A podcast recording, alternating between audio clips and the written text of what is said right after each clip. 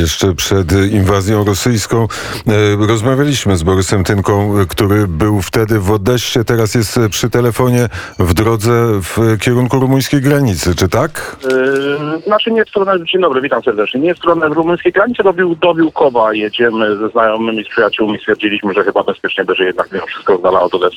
Czyli to, to poczucie niebezpieczeństwa dotarło do Odessy. Proszę powiedzieć, e, co pan wie i co pan widzi? Znaczy powiem tak, e, jeżeli chodzi o poranek, to ja w życiu chyba takiej pustej Odessy nie widziałem. Po prostu puste ulice, główny deptak Odessy Deribasowska była no puściuteńka, sklepy przed sklepami, e, kolejki, e, wczoraj wieczorem jeszcze przed bankomatami oczywiście też były kolejki, no godzina policyjna, czyli sklepy w zasadzie wszystkie, które były czynne całodobowo, no oczywiście były zamknięte.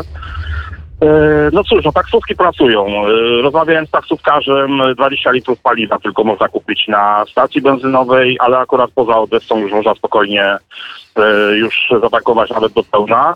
Mijaliśmy przejście Palanka, e, to jest przejście między Ukrainą a Mołdawą, to straszne kor- korki były, no kilkukilometrowe korki, naprawdę, no tysiące samochodów, tysiące ludzi e, próbuje się dostać e, do e, do Mołdawii. E, Jechaliśmy drogą przez e, Majaki. E, Tam jest taki most nad Limanem Dniestrowskim. E, On jest strzeżony przez wojska ukraińskie. Tam stoją wozy bojowe, no stoją oczywiście uzbrojeni żołnierze. Drugi, drugi przejazd, no druga możliwość drogi- dojazdu do Wiłkowo tak się złożyło, że akurat tam jest most y, między Karoliną Bukas a Zatoką, on jest podniesiony, teraz tam jest most wrodzony, więc jedyna możliwość tylko jechać właśnie koło Majaków, przez Majaki, koło Palanki. Był taki moment, w którym pan odczuł strach?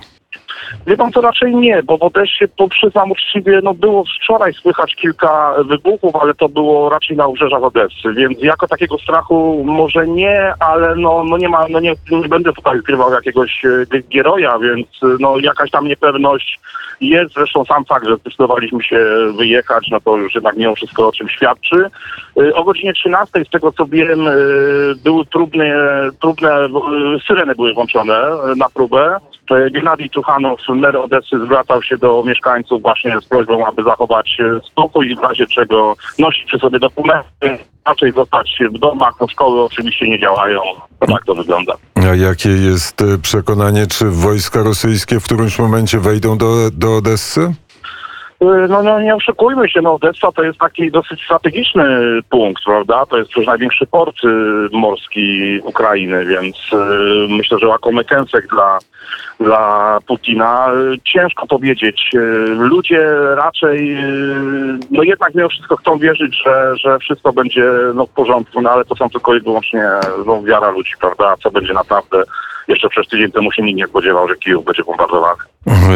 My pamiętamy e, stan wojenny, czołgi, e, samochody opancerzone na ulicach polskich miast. Pan wyjeżdżał z Odessy, czy gdzieś są wojska ukraińskie, czy to jest w ogóle naiwne pytanie?